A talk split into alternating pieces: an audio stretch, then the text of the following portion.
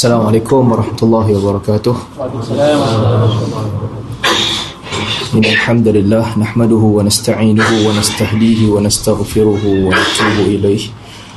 ونعوذ بالله من شرور أنفسنا وسيئات أعمالنا. من يهده الله فلا مضل له ومن يضلل فلا هادي له. وأشهد أن لا إله إلا الله وحده لا شريك له. وأشهد أن محمدا عبده ورسوله.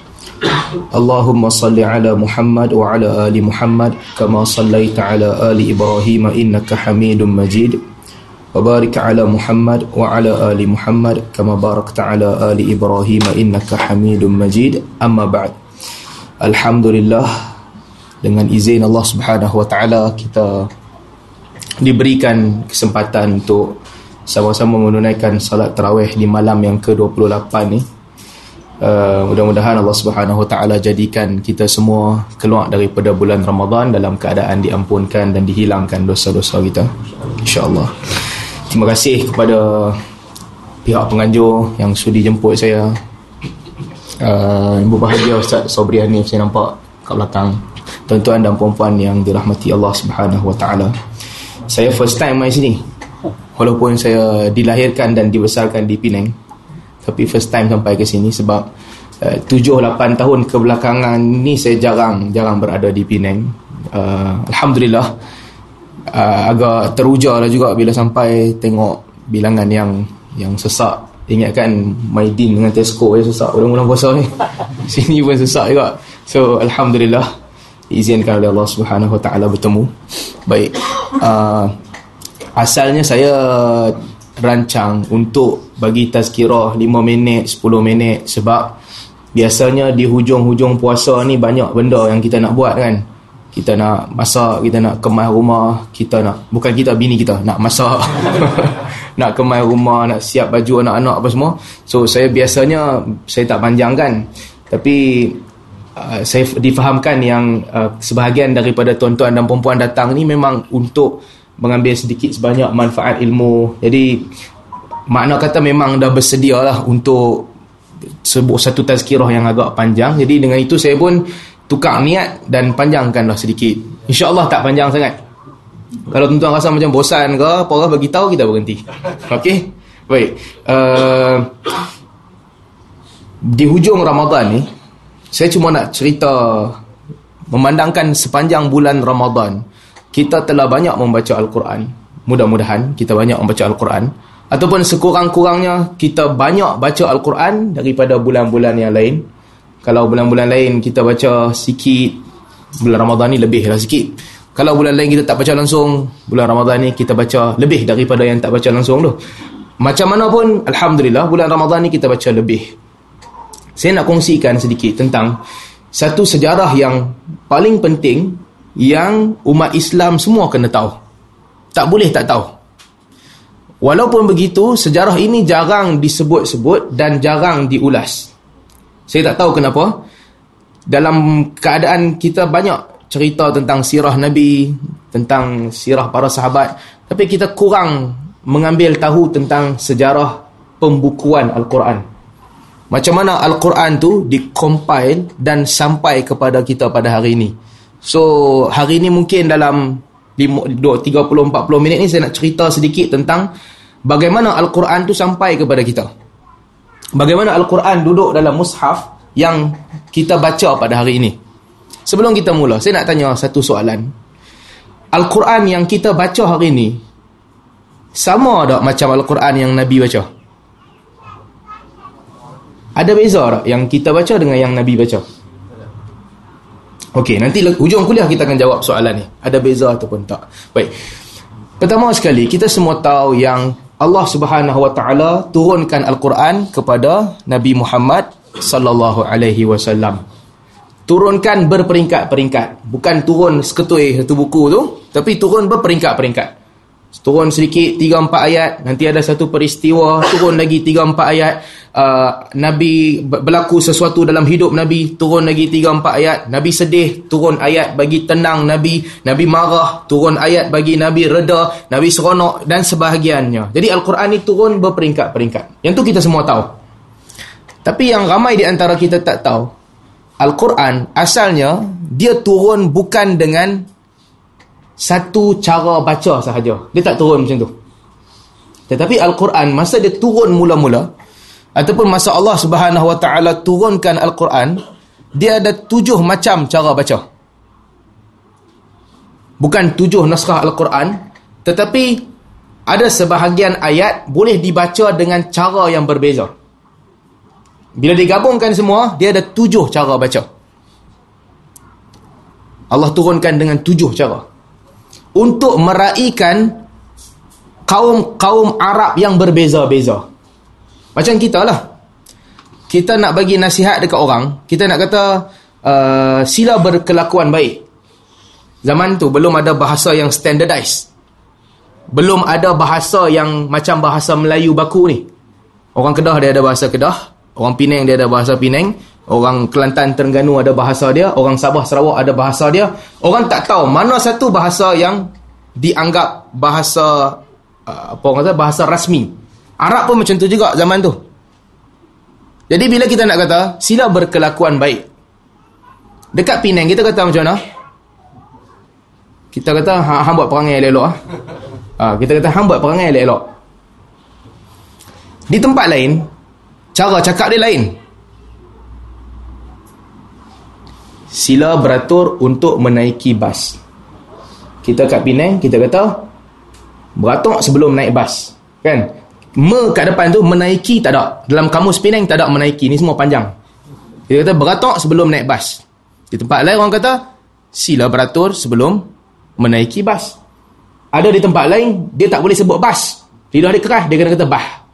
Dia bah ya tak, tak Kelantan ke mana ke tak tak apalah. Yang penting asalnya bila al-Quran turun, al-Quran turun meraihkan bangsa-bangsa Arab yang berbeza. Ada tujuh bahasa. Kadang-kadang satu ayat di dalamnya ada perkataan yang berbeza. Idza ja'akum fasiqun binaba'in fatabayyanu. Mai seorang sahabat lain pula Nabi baca idza ja'akum fasiqun binaba'in fatasabbatu. Jadi fatabayyanu. Ini fatasabbatu. Maksudnya sama. Tetapi dia turun dengan beberapa sebutan yang berbeza. Baik.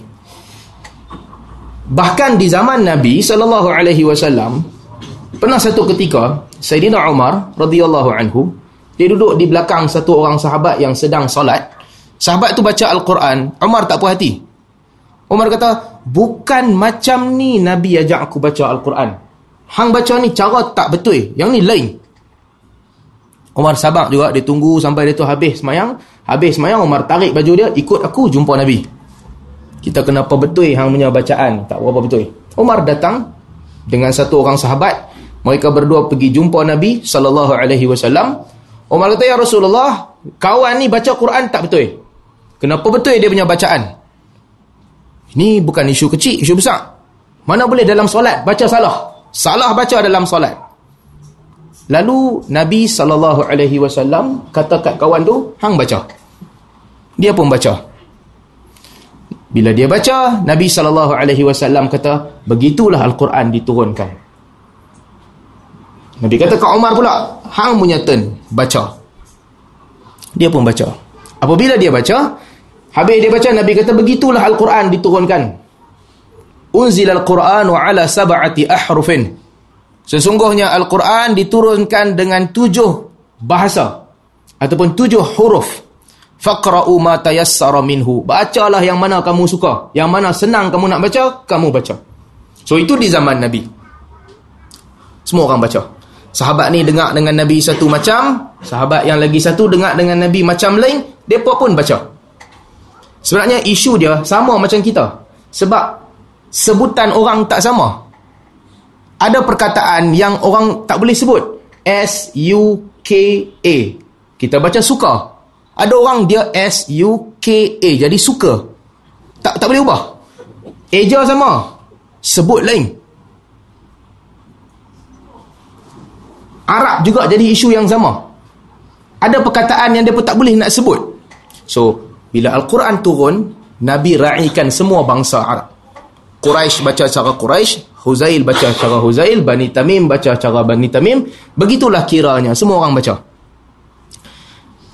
Bila turun, Nabi SAW akan bacakan dekat sebahagian sahabat. Sebahagian sahabat ni hafal. Nabi panggil sebahagian orang tulis Al-Quran, mereka ni tulis Al-Quran. Begitulah sampai Nabi SAW wafat. Baik, itu part first sekali, sampai Nabi wafat. Setelah Nabi wafat, Al-Quran begitulah. Ada ditulis di lembaran-lembaran kertas yang disimpan oleh sebahagian orang. Ada orang yang hafal setengah Al-Quran, ada orang yang hafal banyak, ada orang yang hafal surah pendek-pendek macam kita. Macam-macam cara. Sampailah Para sahabat mereka pergi perang. Banyak perang ketika tu lawan dengan orang murtad, lawan dengan uh, pembukaan kota-kota Islam dan sebagainya. Dalam perang Yamamah salah satunya, ramai orang hafal Quran mati. Mati dibunuh. Lalu Sayyidina Umar radhiyallahu anhu dia dapat satu cetusan idea. Kata Sayyidina Umar, dia pergi jumpa Sayyidina Abu Bakar, masa tu Sayyidina Abu Bakar khalifah. Sayyidina Umar kata, "Wahai khalifah, kita tak boleh biarkan orang macam ni. Al-Quran tanpa dibukukan. Sebab setiap kali pergi perang ramai orang mati. Kalau kita biarkan keadaan ni akhirnya Al-Quran akan hilang zaman ni mungkin okey ramai orang hafal Al-Quran ingatan orang bagus. Zaman akan datang nanti macam mana? Kalau Al-Quran tidak dibukukan siapa nak simpan Al-Quran? Apa jawab Sayyidina Abu Bakar? Sayyidina Abu Bakar kata? Dia kata tak boleh. Yang ni benda tak boleh buat. Pasal apa tak boleh buat? Pasal apa? Pasal Nabi tak buat yang aku tahu zaman Nabi ada orang hafal ada orang tulis buku masing-masing itu sahaja satu buku yang dikompil ada ayat first surah Al-Fatihah sampai last surah An-Nas yang standardized version of Al-Quran yang tu aku tak tahu. Nabi tak suruh buat macam tu. Tak boleh buat. Sayyidina Umar pujuk lagi. Dia pujuk, dia kata bukan masalah Nabi buat ataupun Nabi tak buat. Ada benda penting di sini yang kita mesti jaga iaitu jaga Al-Quran daripada hilang.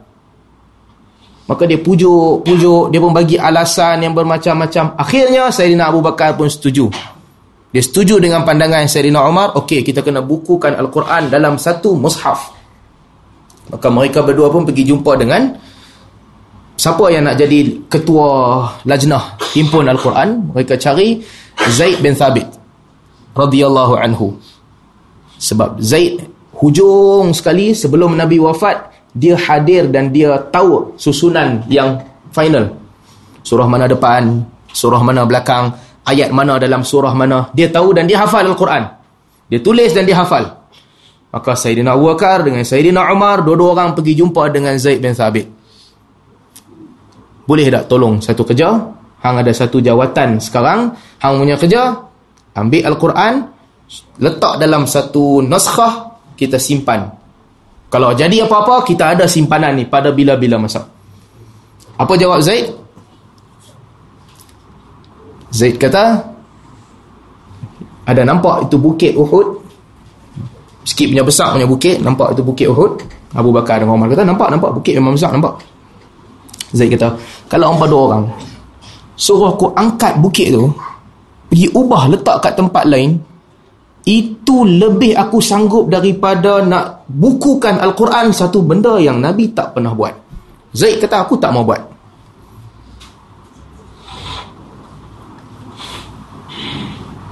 Para sahabat ketika tu nak ikut apa yang Nabi suruh.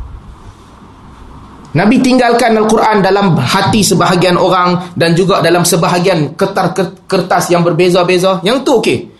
Tapi sekarang kita nak simpan, letak dalam satu buku yang rasmi, itu Nabi tak buat. Mana boleh buat? Maka mereka pujuk Zaid. Mereka kata, macam-macam lah alasan. Zaman Nabi, Al-Quran sedang turun. Kalau kita buat buku siap-siap. Sekali tiba-tiba Nabi kata, ayat ni letak tengah-tengah antara ayat yang depan dengan ayat yang belakang. Nak buat macam mana? Ayat ni Nabi kata, masukkan dalam surah ni. Susah. Sebab tu lah orang susun ikut susunan masing-masing. Sekarang Nabi dah wafat. Al-Quran dah sempurna. Tak boleh bertambah, tak boleh berkurang. Saya nak pegang Quran senang sikit. Sebab kita tengah cerita pasal Al-Quran ni. Kan? So Al-Quran dah lengkap.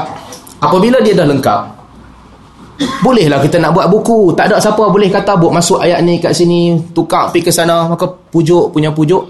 Akhirnya Zaid pun setuju. Okey, aku setuju. Apa mereka buat?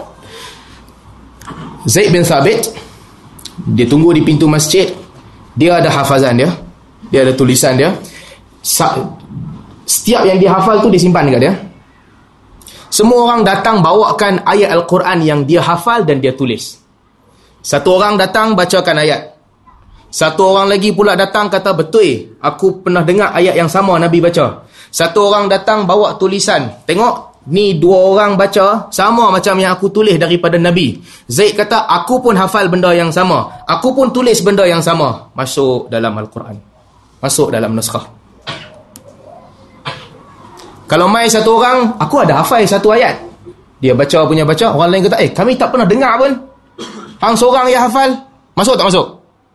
Tak masuk. Maksudnya, sama ada hafazan dia silap, ataupun Nabi kata kat dia benda lain, dia ingat Al-Quran, banyak kemungkinan lain. Kalau tulis, baca satu ayat, tiba-tiba seorang hafal, ada satu tambah perkataan di tengah-tengah. Orang lain tak tahu, terkeluar. So, jadi yang dikumpul dalam mushaf zaman Abu Bakar mestilah benda yang Zaid hafal. Benda yang Zaid tulis. Benda yang ada dua orang lain hafal dan ada orang lain tulis. Baru masuk dalam ni. Kalau mai cukup syarat dah. Ada orang hafal, ada orang tulis, Zaid pun hafal, Zaid pun tulis. Tiba-tiba datang satu orang sahabat kata, "Eh, ni bukan ayat Al-Quran ni." Masuk ke tak? masuk majority rule. Macam demokrasi juga lah. Majority. Kalau ramai kata masuk masuk. Tu yang jadi dengan qul a'udhu bi rabbil falak dan qul a'udhu bi rabbin nas. Time nak kumpul tu Abdullah bin Mas'ud kata eh dua ni bukan Al-Quran. Dua ni ruqyah. Qul a'udhu bi rabbil falak dengan qul a'udhu bi rabbin nas ni kami baca buat ruqyah sahaja. Tapi sahabat lain kata, tak, ini memang Al-Quran. Kami tulis, Nabi baca. Nabi baca dalam solat dan sebagainya. Akhirnya, masuk juga. So, sebelum kita sambung, kalau tuan-tuan belajar kelas Fardu Ain ke apa kan, orang kata Al-Quran adalah kitab Allah. Kitab Allah. Yang diturunkan kepada Nabi Muhammad. Yang diriwayatkan secara mutawatir. Mutawatir tu maksud dia mustahil berlaku penipuan, penambahan, pengurangan. Yang tu Al-Quran. Mutawatir di peringkat awal tu maksud dia apa? Bukan sahaja Zaid hafal, ada orang lain juga hafal. Bukan sahaja hafal, ada ditulis di dalam mushaf. Itu yang jadi mutawatir. Sebelum kita sambung, saya ada satu soalan. Bismillah Bismillah kan kat depan depan Al-Fatihah. Itu kira ayat ke bukan? Bismillah di depan. Surah Al-Fatihah. Ayat Al-Quran ke bukan? Ha? Imam Malik kata? Bukan ayat. Imam Syafi'i kata? Satu daripada Al-Quran. Jadi, oh jawapan hebat. Tanya senang. Jawapan yang anak mazhab mana? Macam tu lah kira. Baik, ayat ke tak ayat? Imam Malik kata bukan ayat. Imam Syafi'i kata ayat. Kata Ibnu Arabi Al-Maliki, of course dia mazhab Maliki, Ibnu Arabi yang tulis kitab Al-Ahkamul Quran. Memandangkan dia mazhab Maliki, dia kata bukan ayat lah. Tapi salah satu dalil dia bagus. Dia kata setelah kita sepakat bahawa Al-Quran ini mestilah diriwayatkan secara mutawatir. Mutawatir. Maksudnya tak ada khilaf dah. Bismillah di depan setiap ayat ada khilaf. Di mana Imam Syafi'i kata ayat. Imam Malik kata bukan ayat. Maka kerana itu bismillah bukan mutawatir. Bismillah di depan Al-Fatihah ni. Dengan itu dia kata mazhab Maliki paling kuat. Apabila berlaku perbezaan pandangan, dia bukan ayat. Ala kulli hal saya tak mau masuk bab tu mutawatir yang saya nak cerita ni maksud mutawatir. Baik itu berlaku di zaman Abu Bakar. Jadi Zaid bin Sabit dia susun Al-Quran tulis Al-Quran ditulis dan disimpan. Berterusan begitu sampailah akhirnya ada satu mushaf yang telah lengkap disimpan di rumah Abu Bakar. Orang ramai macam biasa. Siapa yang hafal bacalah apa yang dia hafal. Siapa yang tulis bacalah apa yang dia tulis. Mushaf disimpan Abu Bakar meninggal dunia. Pergi zaman Umar. Sampai di zaman Umar, sama juga macam biasa. Semua orang baca ikut cara masing-masing. Tujuh huruf yang pertama tadi tu masih ada. Yang ditulis, dikompil satu saja. Bahasa Quraisy. Tapi semua orang baca ikut cara masing-masing. Satu arahan yang sama, sila beratur sebelum menaiki bas. Orang Penang kata beratok sebelum naik bas. Orang lain saya tak pandai bahasa lain tapi semua orang baca cara masing-masing. Orang Kufah baca cara Kufah. Orang Basrah cara baca cara Basrah. Orang Syam baca cara Syam, orang Yaman baca cara Yaman, berbeza. Sampailah sekarang pekan dah besar, orang dah pergi ke merata-rata tempat. Bila mereka bertemu, mereka bertemu ketika mereka nak yang orang ramai-ramai ni masa bila bertemu? Bertemu ketika satu haji lah. Satu lagi selain daripada haji dan umrah ketika mereka pergi perang. Kenduri zaman tu dia tak bertemu, dia panggil orang dekat-dekat ya. Kita yang kenduri panggil mana hala orang semua kan. Baik, pergi perang mereka bertemu. Malam nak perang, apa jadi? Semua orang bagus, niat baik, semua orang baca Al-Quran. Ini zaman Umar. Perang lawan Azerbaijan masa tu, baca Al-Quran. Bila baca-baca sampai dekat sebahagian ayat orang kufah kata eh salah bacaan ni. Orang dia kata Madinah punya cara salah. Orang Madinah pula kata dak hang punya yang salah. Orang Mekah pula kata kami punya cara yang betul. Sebab Nabi Mekah ni tempat yang mulia, asalnya Islam turun di situ. Bacaan kami betul. Orang uh, di Iraq kata tak, kami belajar dengan Abdullah bin Mas'ud. Orang yang paling hebat, yang Nabi puji dia, yang belajar dengan Nabi. Bacaan kami mesti betul. Orang di Madinah pula tak. Banyak sahabat Nabi duduk dekat tempat kami. Bacaan kami mesti yang paling betul. Sekarang bacaan siapa yang betul? Semua orang bergaduh. Ramai-ramai orang bergaduh. Kamu jangan degil kamu jangan degil. Satu orang kata. Satu orang lagi kata, tak, bukan kamu jangan degil. Hang jangan ketegak. Yang tu kata, kami punya yang betul. Degil. Bukan degil, ketegak. Satu orang pula kata, bukan ketegak. Hang jangan dia buat jora. Bergaduh. Mana satu yang betul, mereka bergaduh. Akhirnya, satu orang sahabat Nabi wasallam yang bernama Abdullah bin uh, Abdullah bin Yaman bukan Huzaifah bin Yaman Huzaifah bin Yaman dia duduk dalam perang tu dia tinggalkan medan perang. Tak apalah hampa boleh perang esok. Aku ada benda yang lagi penting daripada perang. Dia balik ke Madinah dia pergi jumpa Umar Umar masih hidup ketika tu. Kata Huzaifah bin Yaman wahai Umar ada satu benda yang hang kena buat sekarang ni Hang kena satukan orang ramai supaya semua orang baca satu mushaf yang sama sahaja. Sorry, bukan zaman Omar, zaman Osman. Omar pun dah meninggal ketika tu, dia pergi jumpa Osman. Hang kena satukan orang semua supaya mereka baca satu mushaf. Kalau tidak, mereka akan berpecah sebagaimana orang Yahudi dengan Nasrani telah berpecah kerana kitab-kitab mereka. Yahudi bergaduh. Semua mazhab kata kitab dia betul. Nasrani sesama mereka bergaduh kata kitab depa yang paling betul. Kata Hudzaifah bin Yaman kepada Uthman bin Affan radhiyallahu anhuma, kumpulkan orang dengan satu mushaf. Kalau tidak orang Islam akan berpecah. Mana boleh biar macam ni semua orang kata aku baca betul hang baca salah. Aku punya Quran yang betul hang punya Quran tak betul. Akhirnya Uthman bin Affan radhiyallahu anhu dia panggil balik Zaid bin Thabit. Panggil Zaid bin Thabit balik tulis semula Al-Quran ikut bacaan Quraisy yang betul-betul Quraisy satu tulisan yang sama aku tak nak ada masuk benda-benda lain Al-Quran sahaja lengkapkan dengan tulisan Quraisy Zaid bin Sabit kata boleh Bagi aku nuskah yang asal dulu tu, yang tulis zaman Abu Bakar, aku copy balik yang paling lengkap. Yang lain-lain kita keluarkan. Ketika tu mushaf tu duduk ada di Hafsah. Lepas Abu Bakar meninggal dunia, Abu Bakar tinggal ke Umar. Naskah tu. Lepas Umar meninggal dunia, Umar tinggal ke anak dia Hafsah. Osman pergi jumpa Hafsah, minta pinjam sekali. Mana kitab Al-Quran yang telah ditulis di zaman Abu Bakar dulu. Hafsah kata, nah ambil.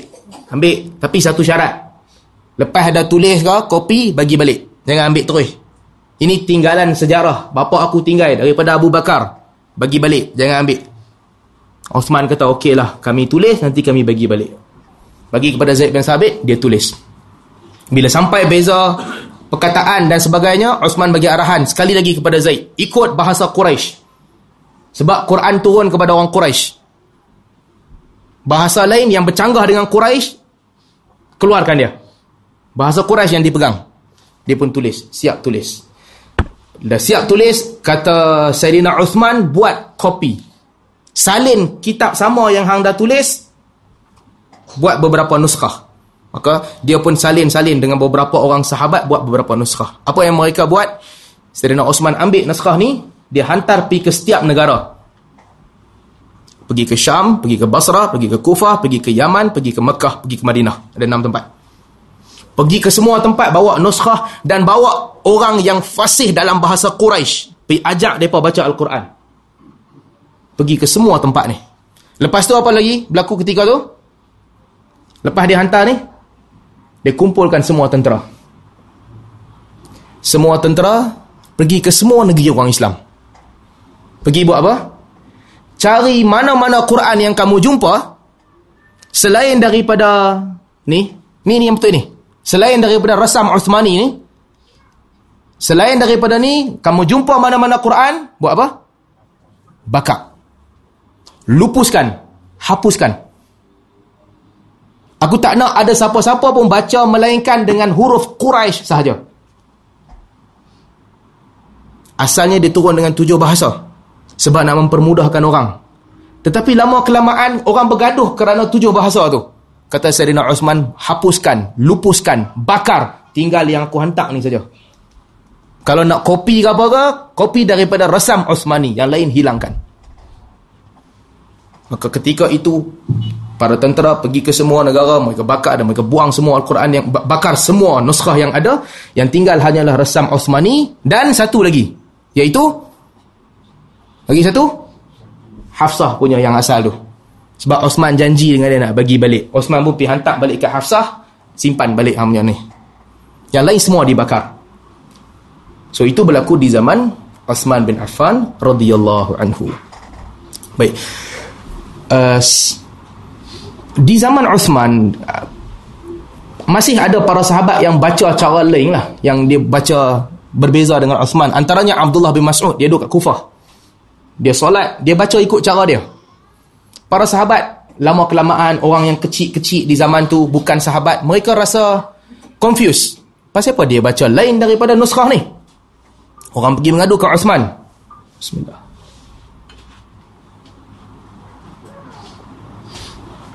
Orang pergi mengadu. Abdullah bin Mas'ud jadi imam, dia baca lain, tak sama macam tulis dalam buku. Osman panggil dia mengadap. Pasal apa tak baca ikut rasam Osmani? Bahasa Quraisy. Abdullah bin Mas'ud dia, dia orang Huzail. Huzail ada bahasa dia sendiri. Beza dia sikit-sikit lah. Macam lorat kita yang lain-lain. Kata Abdullah bin Mas'ud, La an aqra' bi qira'ati man ahabba ahabba ilayya min an aqra' bi qira'ati Zaid. Dia kata, aku membaca Al-Quran mengikut kiraat orang yang aku suka, iaitu Nabi, lebih aku sukai daripada aku baca Al-Quran mengikut kiraat Zaid bin Sabit. Ketika kami mengaji Al-Quran dengan Zaid bin, dengan Nabi sallallahu alaihi wasallam, Zaid ni masih lagi budak kecil yang bermain di tangga rumah. Time tu kami dah mengaji Al-Quran. Aku akan baca apa yang aku dengar daripada Nabi. Abdullah bin Mas'ud pesan kat sahabat, pergi tanya kepada sahabat-sahabat yang lain. Siapa yang lagi pandai Al-Quran, mai sini. Mereka semua tahu dia paling pandai.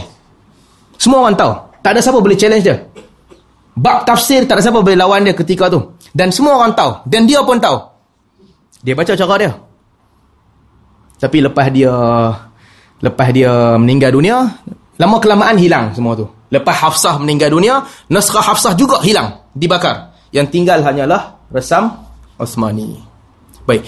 Resam Osmani yang sampai kat kita ni, asalnya zaman Osman, dia tulisan dia tak ada baris dan tak ada titik. Baris tak ada, titik tak ada. Tapi orang Quraisy dan orang Arab mereka pandai baca, mereka tahulah. Sampailah lepas zaman Ali ketika itu orang lemah ilmu bahasa. Ilmu nahu dia down sikit. Nahu ni maksudnya nak tahu baris hujung tu apa. Kita kata contohnya kita kata uh, qatala hikam Qatala Hikamun Salman. Hikam bunuh Salman. Contoh. Boleh Hikam dia tak bunuh orang. Dia maki orang je. Sabba Hikamun Salman. Hikam maki Salman. Kalau kita tukar baris. Sabba Hikaman Salmanu. Salman pula yang maki Hikam. Sekarang, aku punya turn pula maki hang.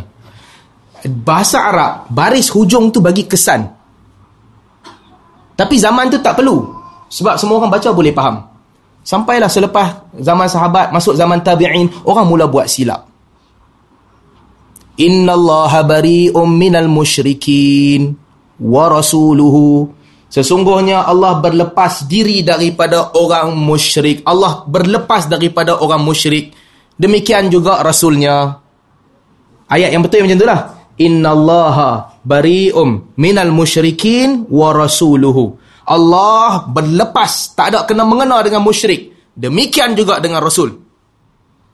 Ketika tu satu orang ulama dia dengar orang baca Al-Quran, orang biasa baca, dia baca Inna Allah bari'um minal musyrikin wa rasulihi. Sesungguhnya Allah berlepas, tak ada kena mengena dengan musyrik dan juga Rasulnya. Ha, sekarang ni Rasul geng baik ke geng jahat? Masuk geng jahat ikut bacaan ni. Salah. Patutnya Allah dengan Rasul tak ada kena mengena dengan musyrik. Rasul tu mesti baris dhammah wa rasuluhu. Satu orang yang tak reti ilmu nahu dia pergi baca wa rasulihi Allah berlepas daripada musyrik dan rasul dia sekali. Salah baca. Maka ketika itu satu orang ulama yang namanya Abul Aswad Ad-Du'ali dia kata ni tak boleh jadi. Dia pergi jumpa khalifah ketika tu, dia kata kat khalifah, hantar satu orang yang paling pandai tulis. Main duduk kat depan aku. Aku baca, hang tulis. Dia pesan kat orang tu, kalau aku baca, mulut aku terbuka, hang tak titik ke atas. Kalau aku baca, mulut ke, tertutup, hang letak titik di bawah. Eh, di, di depan. Kalau aku baca ke bawah, hang tak titik di bawah. Zalikal kitabu. Kalau aku kata bu, hang letak titik sebelah ba tu. Kalau aku kata ba, hang letak titik ke atas ba. Kalau aku kata bi, hang letak titik dekat bawah ba tu. Nampak tak? Dia baca, orang tu tulis. Zalika kaf. Pak, titik ke atas. Al-kitabu. Titik ke depan. La. Titik ke atas. Raiba ke atas. Fihi. Ha, macam tu. Letak titik, titik, titik. Itu tanda asal. Maka, di situ berlaku Lepas tu mai zaman Hajjaj. Hajjaj ni panjang dah pula ni. Hajjaj ni dia ni orang jahat. Dia bunuh ramai ulama. Dia bunuh Sa'id bin Jubair dan sebagainya. Tapi dia orang sayang Al-Quran. Dia cintakan Al-Quran. Kata Umar bin Abdul Aziz, dia pernah kata, Hajjaj aduwullah, musuh Allah. Aku tak pernah rasa ada hasad kepada Hajjaj melainkan tiga benda yang aku rasa dia ni macam tiga benda ni aku rasa sedikit dia bagus.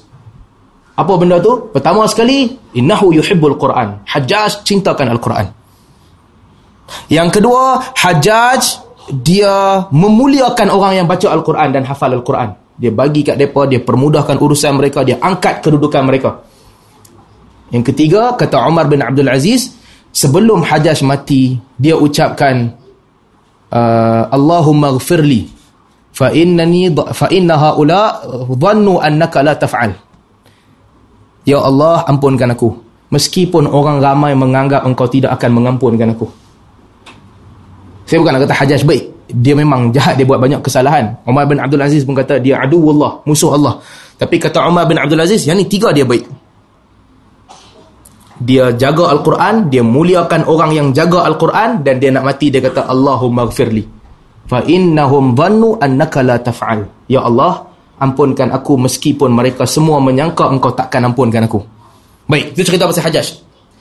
Zaman Hajjaj, um, ketika itu dikembangkan lagi ada baris yang elok-elok ada titik dalam Al-Quran akhirnya sampailah kepada kita baik sikit saya nak sambung ini tricky sikit cerita ni setelah sampai kepada kita ni resam Osmani ni sampailah nak baca resam Osmani ada lebih kurang 20 cara lebih lagi tapi dibaca dengan 20 cara baca yang berbeza. Sekarang 6 huruf tu dah hilang dah. 6 huruf dah hilang. Tinggal satu huruf sahaja. Huruf Quraisy, bahasa Quraisy. Nak baca bahasa Quraisy yang ditulis dengan bahasa Quraisy, cara baca berbeza. Sebutan tu berbeza. Dia ada kesan daripada uh, kesan daripada bahasa-bahasa lain pula juga. Setengah orang dia baca alaihum kalau mai alai, lepas tu hamim dibaca hum. Setengah kampung Arab pula, tak, tak, tak. Alai, lepas alai mesti him. Kampung Arab lain pula, dia baca, tak boleh, tak boleh, tak boleh. Lidah dia susah nak tutup, dia kena buka. Lidah dia berat sikit nak tutup. Alaihimu. Macam kita lah. Tulis sama. Ain, lam, ya, ha, mim. Satu orang baca, alaihum. Satu orang baca lagi, alaihim. Satu orang baca lagi, alaihimu. Eja sama, baca sama, sebut lain. Maka dengan itulah datang kepada kita qiraat. Semua qiraat yang sampai kepada kita ada 10 qiraat. Semua qiraat itu ada riwayat-riwayat dia, dia sampai kepada kita semuanya bertepatan dengan mushaf ataupun resam Osmani. Cara baca berbeza. Hajjaj dia orang Quraisy. Dia sayangkan bahasa Quraisy. Okey, dia sayang bahasa Quraisy. Apa dia buat? Lepas dia buat baris ni semua, dia dah buat baris, dia paksa orang mesti baca mengikut lenggok bahasa Quraisy. Ha, part ni penting sikit, tuan kena bagi perhatian. Mesti baca mengikut lenggok bahasa Quraisy. Macam kami baca. Dia pesan kat semua orang macam tu baris dah ada, titik dah ada. Tapi bila dia paksa orang, kita bila dipaksa, kadang-kadang kita saja nak buat benda yang selain daripada dipaksa tu. Paksa aku, aku buat cara lain. Manusia macam tu. Pergi ke Kufah. Antara qari yang hebat di Kufah ni, A'mash. Hadis dia tak apa kuat, tapi baca Quran dia hebat. Orang kata, Hajjaj keluarkan arahan. Baca mengikut sebutan kami, orang Quraisy. A'mash itu aku baca ikut Ibnu Mas'ud, suka hati aku. Dia tak ikut.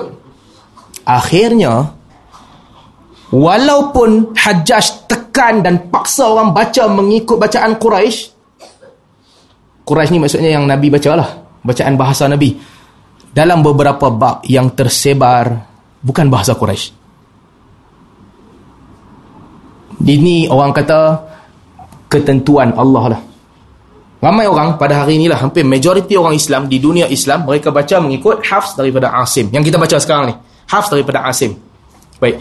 Apakah begitu bacaan Nabi?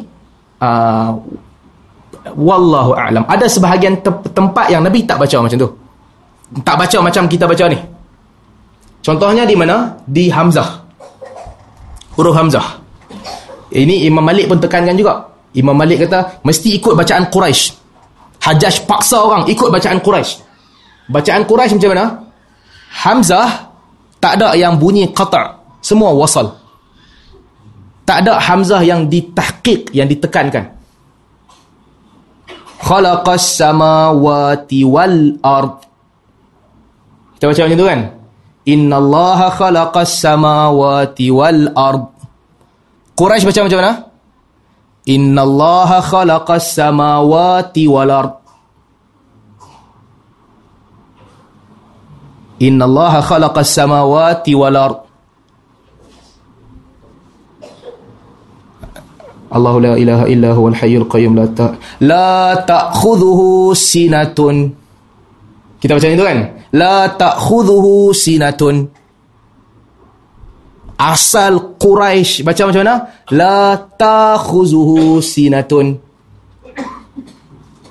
La ta'khudhuhu sinatun. Qul a'udzu birabbin nas. Asal bahasa Quraisy Qul a'udzu birabbin nas. Innal mu'minina wal mu'minat. Quraisy baca? Innal mu'minina wal mu'minat.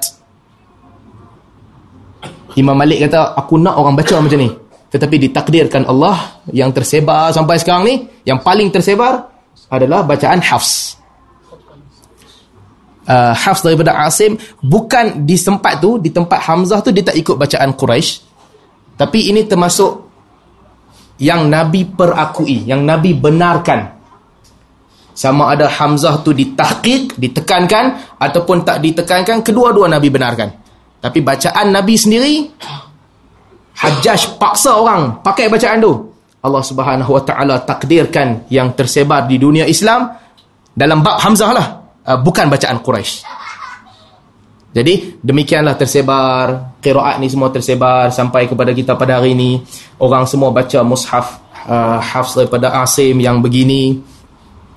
Masih ada ramai orang yang belajar ilmu qiraat, mereka baca dengan cara-cara bacaan yang yang sedikit berbeza tetapi yang di, diamalkan di semua negara Islam macam baris yang duduk dalam mushaf ni lah. Asalnya, asalnya Arab sebahagian mereka lidah mereka tak boleh nak perbetul dah yang tu cara dia sebut huruf. Al-Quran raikan dia. Contoh kan satu tempat dekat imalah. Imalah ni dia antara fathah dengan kasrah. Dia duduk tengah. Baris atas pun bukan bawah pun bukan di tengah Kan kita baca Bismillah majreha wa mursaha. Majreha. Bukan majra. Majra bari atas. Bukan. Bukan majri. Bukan bawah. Dia duduk kat mana? Tengah. Bismillahi majreha wa mursaha. Baik ada sebahagian Arab yang dia memang kena sebut macam tu. Dia tak boleh sebut cara lain. Alif, lam, ba, ha, ya maksurah. Ya tak ada titik. Orang baca, kita kata wadduha. Alif waw alif lam dha ha ya tak ada titik. Sebahagian arab baca wadduha dia, dia tak boleh sebut atas. Lidah dia memang tak boleh. Nabi perakui kesemuanya. Wadduha pun boleh wadduha pun boleh. Jadi asalnya untuk meraihkan arab yang berbeza-beza. Tapi akhirnya dia dikembangkan dia menjadi satu ilmu yang sangat cantik iaitu ilmu qiraat. Ilmu qiraat sahabat nabi tak kuasai semua qiraat semua orang baca satu cara ya. Tapi akhirnya orang kumpul, orang belajar, jadikan dia disiplin. Ada pakar-pakar yang dia kuasai ke semua cabang bahasa Arab yang berbeza ni. So saya berhenti setakat ni dulu. Di hujung-hujung Ramadan ni, ha, kita kena ingatlah sejarah Al-Quran. Saya tengok ha, tuan-tuan pun tak banyak yang bawa pen dan kertas. Saya percaya ingatan tuan-tuan sangat kuat. Jadi mudah-mudahan kita ingat dan sejarah ni kita ceritalah ke anak cucu kita ataupun kita simpan dalam jiwa kita. Setiap hari kita baca Al-Quran sekurang-kurangnya kita tahu bagaimana Al-Quran tu dibukukan dan bagaimana Al-Quran tu sampai kepada kita. Kalau ada soalan kita buka soalan sikit sebelum tutup majlis insyaAllah.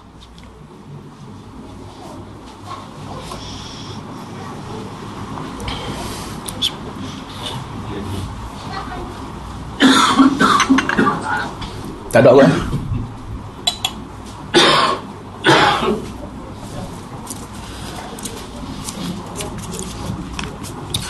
Mengapa Allah meletakkan ayat mutasyabihat dalam Al-Quran? Allah tak tahu ke sekarang akan berlaku perdebatan berkenaan perkara tersebut. Uh, mutasyabihat ada banyak maksud. Mutasyabihat. Salah satu maksud mutasyabihat yang di sana uh, saya percaya yang dimaksudkan dengan soalan ni ayat-ayat yang maksudnya tak jelas.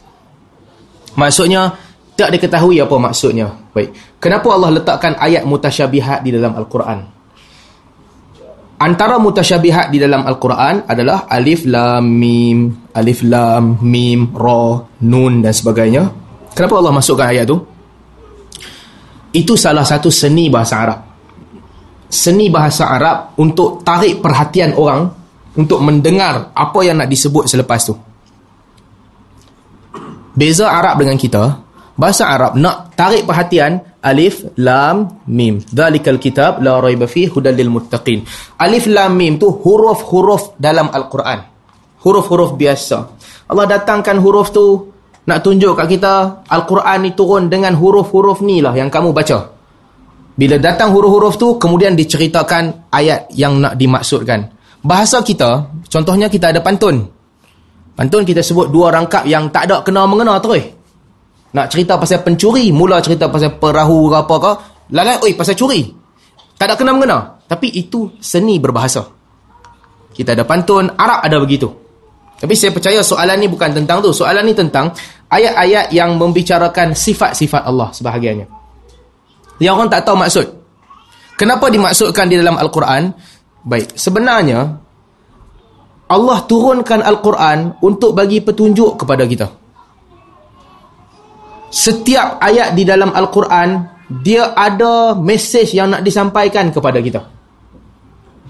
Sama ada kita nak ikut, ataupun kita tak mau ikut. Sama ada kita nak letakkan akal kita lebih tinggi daripada Al-Quran, ataupun kita nak letakkan Al-Quran di atas, akal kita ikut Al-Quran. Contoh eh, contoh ayat. Apabila Allah Subhanahu wa taala kata wa kallamallahu Musa taklima. Allah berbicara dengan Musa dengan sebenar-benar bicara. Orang kata ini ayat mutasyabihat. Kita tanya pasal apa mutasyabihat? Sebab tak boleh. Nampak ah, apa dia kata? Ahli falsafah kata, kalau Allah berbicara dengan Musa, maksudnya Allah buat something dan stop buat something dan stop. Kalau Allah buat something dan stop, maksudnya benda baru terjadi pada Allah. Kalau benda baru terjadi kepada Allah, maksudnya Allah bukan qadim. Kalau Allah bukan qadim, maksudnya ada sesuatu yang qadim yang menentukan bila start cakap, bila berhenti cakap. Yang boleh cakap, mereka kata jisim. So, pusing, ya pusing, ya pusing. Ahli falsafah kata, tak, tak, tak. Allah tak cakap dengan Musa. Itu ahli falsafah. Habis itu ayat Quran kata wa kallamallahu Musa taklima. Oh, di sini mereka berbeza pandangan. Sebahagian ahli falsafah kata Al-Quran ni tak boleh pakai maknanya. Dia saja nak bagi tahu dekat Arab, Arab jahiliah yang akai depa takat tu je. Jadi Al-Quran gunalah bahasa depa. Anggaplah Allah cakap dengan Musa, sebenarnya tak cakap pun. Satu mazhab falsafah. Mazhab Ibn Sina. Madhab yang kedua pula, madhab Ibn Rushd. Ibn Rushd kata, cakap tu, maksudnya bukan cakap. Cakap tu, maksudnya transfer information. Jadi, information yang Allah nak sampai kat, kat, kat Musa, sampai dekat Musa. Itulah maksud cakap. Mazhab kedua. Siapa punya mazhab? Ibn Rushd. Dia tolak Al-Quran? Tak, dia tak tolak. Tapi dia pusing-pusing-pusing, nampak macam, oh cakap tu maksud dia lain ahli kalam satu kawasan. Yang kedua eh, itu ahli falsafah. Ahli kalam pula madhab Asy'ariyah. Apa Asy'ariyah kata? Sebenarnya Allah ciptakan makhluk. Makhluk tu yang cakap. Musa dengar.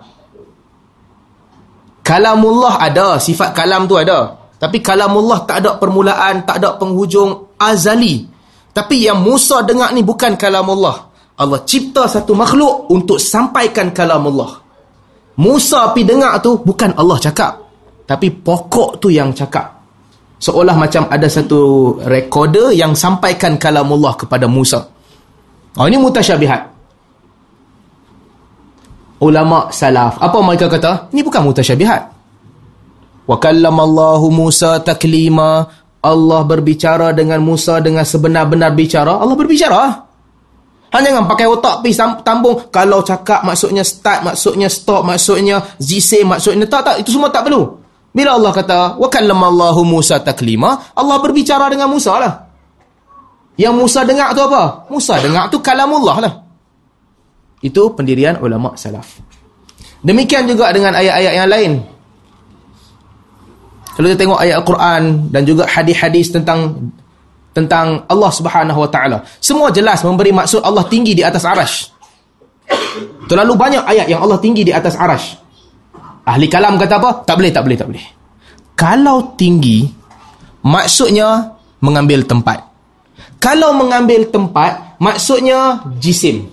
Hanya jisim yang mengambil tempat. Kalau jisim, maksudnya murakab, bergabung. Jisim tak boleh berdiri sendiri.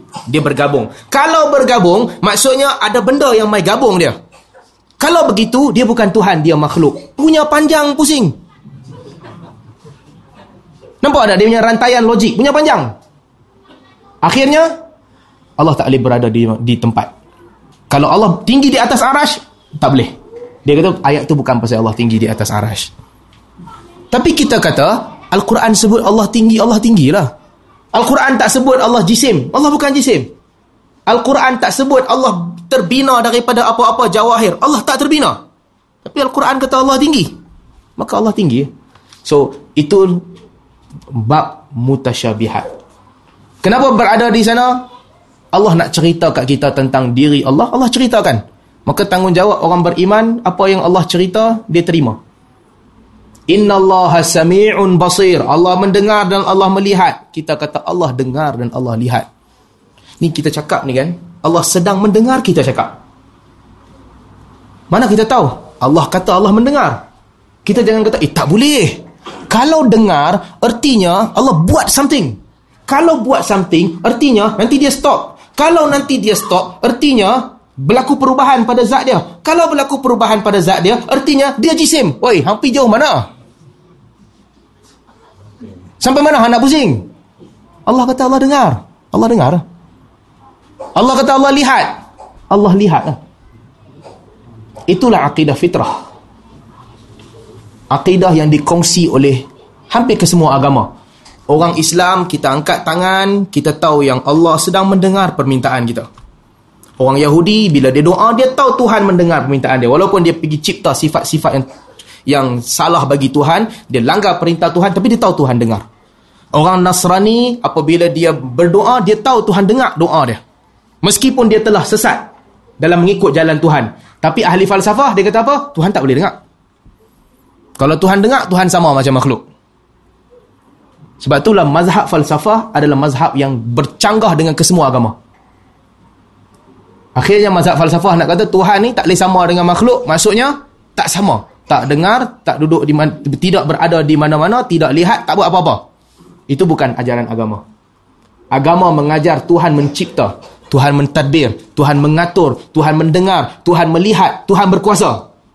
Ahli falsafah kata, oh, tak boleh, tak boleh. Itu semua tak boleh. Jadi, balik kepada soalan kita ni, kenapa ayat ni ada? Perdebatan ada, tetapi ayat ini semua siapa yang baca Al-Quran mengikut gaya bahasa uh, bahasa Arab sebagaimana yang telah diterangkan oleh ulama-ulama salaf, isu ni mudah untuk difahami. Ada benda yang kita tak tahu. Macam mana Allah mendengar? Mana kita nak tahu? Allah tak sebut. Macam mana Allah melihat? Allah tak sebut. Kita tak tahu. Tapi Allah cerita Allah dengar dan Allah lihat, kita kata Allah dengar dan Allah lihat. Wallahu a'lam apa syiah dia kata Quran yang ada kita ni dah dikurangkan ayat kan. Dia, dia kata patutnya ayat Quran ni lagi banyak. Baik. Uh, bukan sekadar syiah. Asalnya ada banyak ayat Quran. Tetapi yang disusun dan disimpan adalah ayat-ayat yang diriwayatkan secara mutawatir. Di mana ayat-ayat yang lain, sebahagiannya telah dimansuhkan bacaannya. Setiap kali Jibril datang kepada Nabi sallallahu alaihi wasallam, Jibril sampaikan Al-Quran, Nabi dengar, ada ketikanya ada ayat yang dimansuhkan bacaannya. Ayat rejam sebagai contoh, dimansuhkan bacaannya di dalam Al-Quran. Ada ayat yang sebenarnya bukan ayat. Sebahagian sahabat mereka hafal, orang lain tak hafal. Sebahagian daripada mereka hafal, dia ingat ayat Al-Quran, tapi bukan. Tapi akhirnya apabila Al-Quran disimpan ataupun dikompil di zaman Uthman, tidak ada seorang sahabat pun yang membantah ini adalah Al-Quran. Tak ada siapa bantah. Abdullah bin Mas'ud dia baca cara lain walaupun begitu dia tahu yang Uthman compile ni adalah Al-Quran yang turun kepada Nabi. Sayyidina Ali juga begitu. Ahlul Bait juga begitu. Hasan, Hussein dan sebagainya, uh, isteri-isteri Nabi semua setuju yang Al-Quran ni adalah Al-Quran yang turun yang dibaca dan yang disimpan oleh Uthman sebagaimana turun kepada Nabi sallallahu alaihi wasallam. Itu maksud mutawatir. Baik, apabila Syiah kata tak ada lagi ayat-ayat lain yang terkeluar, artinya dia bercanggah dengan mutawatir. Dia bercanggah dengan kesepakatan sahabat pada ketika tu. Semua orang sepakat dah. Ini dia Quran. Kalau orang dakwa ada lagi selain daripada ni, Okey, kalau orang dakwa, ada lagi ayat. Maka itu bukan Al-Quran yang pertama, tapi betul ataupun tak betul, ayat tu pernah diturunkan, ah ini kita masuk dalam kaedah ilmu hadis. Ilmu hadis akan tentukan siapa yang kata begitu. Tengok rantaian perawi dia. Kalau rantaian perawi dia siqah, maka dia masuk dalam bab hadis sahih. Betul tak betul benda tu berlaku? Betul berlaku. Betul tak betul diturunkan? Betul diturunkan. Sebab tu dia duduk dalam hadis sahih. Tapi boleh tak kita nak baca dalam Al-Quran? Tak boleh. Sebab yang kita baca di dalam solat adalah apa yang diriwayatkan secara mutawatir sahaja. Yang selain tak dibaca. Tetapi dakwaan syiah yang ada Al-Quran lain, yang ada ayat yang banyak, sebahagiannya sanat-sanat tu rawi-rawinya tidak dipercayai. Sebahagian besar tambahan-tambahan tu tak berlaku. Tapi saya ingat itu pun pandangan syiah yang terdahulu. Sekarang ni kebanyakan Syiah sekarang hampir bersetuju yang inilah Al-Quran yang mereka pun baca juga. Al-Quran yang sama. Mereka pun tolaklah pandangan ekstremis mereka yang katakan bahawa ada ayat-ayat yang dihilangkan, ada ayat-ayat yang tidak dimasukkan. Itu ekstremis Syiah lah. Tapi yang mereka baca di Iran, inilah baca, mushaf yang sama. Mereka pun baca ini juga. Wallahu a'lam. Okey kau lah, panjang. Saya minta maaf sebab first time saya bagi tajuk berat lah pula. Tajuk tentang sejarah pengumpulan Al-Quran. Jadi mudah-mudahan tuan-tuan boleh ambil sedikit sebanyak manfaat. Uh, kalau mungkin tuan-tuan ada masa boleh uh, lanjutkan bacaan tentang penulisan Al-Quran. Baca masing-masing untuk dapatkan maklumat yang lebih mendalam dan lebih terperinci. Mudah-mudahan Allah Ta'ala rahmati kita. Dan mudah-mudahan kita semua keluar daripada Ramadan diampunkan. Dan satu lagi, tak akhir sebelum kita tutup majlis ni nasihat untuk diri saya dan saya selalu pesan dekat kawan-kawan juga setiap kali Ramadan kita tambah ibadat kita di bulan Ramadan kita solat tarawih, kita solat witir, kita solat dua rakaat sebelum subuh, kita solat duha, kita baca Al-Quran, kita sedekah dan sebagainya. Tetapi kebiasaan kita setiap tahun kita keluar, kita kembali macam hidup kita yang telah lalu. Standard operation. Kita kembali macam kita sebelum Ramadan. Kalau di bulan Ramadan masjid penuh, lepas Ramadan sebiji sama macam sebelum Ramadan. Ujian pertama hari raya. Cek subuh hari raya, hilang tu eh, tunggang langgang semua. Siapa nak pasang samping dia, siapa nak pasang tudung tingkap, siapa nak masak, masjid kurang. Demikian juga dengan ibadat-ibadat lain. Bulan Ramadan kita bagi makan ke orang banyak makanan. Bulan lain berhenti semua. So bagus sebenarnya di satu sudut baguslah kita hidupkan Ramadan dengan ibadat. Tapi di sudut lain apa yang Ramadan tinggal kat jiwa kita.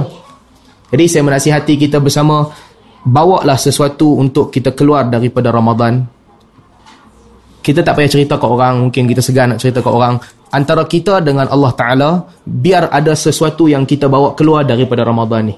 Kalau sebelum ni kita solat fardu cukup, di bulan Ramadan kita boleh solat terawih dan witir 30 hari. Bawalah keluar witir tu keluar daripada bulan Ramadan buka pintu keluar daripada Ramadan tarik witir sama dengan kita. Witir hang ikut aku sepanjang tahun. So sekurang-kurangnya tiga rakaat witir tu kita buat. Bawa lah wit dua rakaat sebelum subuh. Hang jom ikut aku keluar daripada Ramadan. Bawa something. Solat jemaah sedekah apa sahaja benda yang boleh dibawa keluar bawa lah Ha, jangan kita keluar daripada pintu Ramadan, buka-buka Ramadan hang duk belakang, ma'assalamah, tahun depan hidup aku main lagi, tak hidup, settle. Tak, jangan begitu. Sikit. Kita sama-sama muhasabah diri kita, bawalah sesuatu. Kalau tak banyak sikit, kalau tak sikit banyak. Supaya setiap tahun kita boleh bawa. Satu benda, satu benda, satu benda, satu benda. Kalau kita buat benda ni, untuk bertahun-tahun, banyaklah manfaat untuk kita. Dan kita tak tahu. Mungkin nanti di akhirat, ketika itu bila dibentangkan buku fa man utiya kitabahu bi yaminihi fayaqulu ha umqra'u kitabiyah. Orang-orang yang diberikan buku dengan tangan mereka mereka akan kata nah bacalah buku kamu. Nah kita tahu yang kita baca tu oh Ramadan tahun 2018 tahun ni sebenarnya aku start semayang witir selamat daripada azab. Kita tak tahu. Jadi di hujung ni semua orang termasuk diri saya sendiri plan lah apa benda yang boleh kita bawa bersama dengan kita di luar Ramadan Mudah-mudahan Allah Subhanahu Wa Taala beri kepada kita taufik untuk terus beribadat dan terus mendekatkan diri kepada Allah. Aku lu qauli hadza wa astaghfirullah li wa lakum wa lisairil muslimin. Uh, Tuan Haji nak tutup majlis kan? Macam kita tangguh majlis tu kan? Okey. Subhanakallahumma wa bihamdik asyhadu an la ilaha illa anta astaghfiruka wa atubu ilaik. Assalamualaikum warahmatullahi wabarakatuh.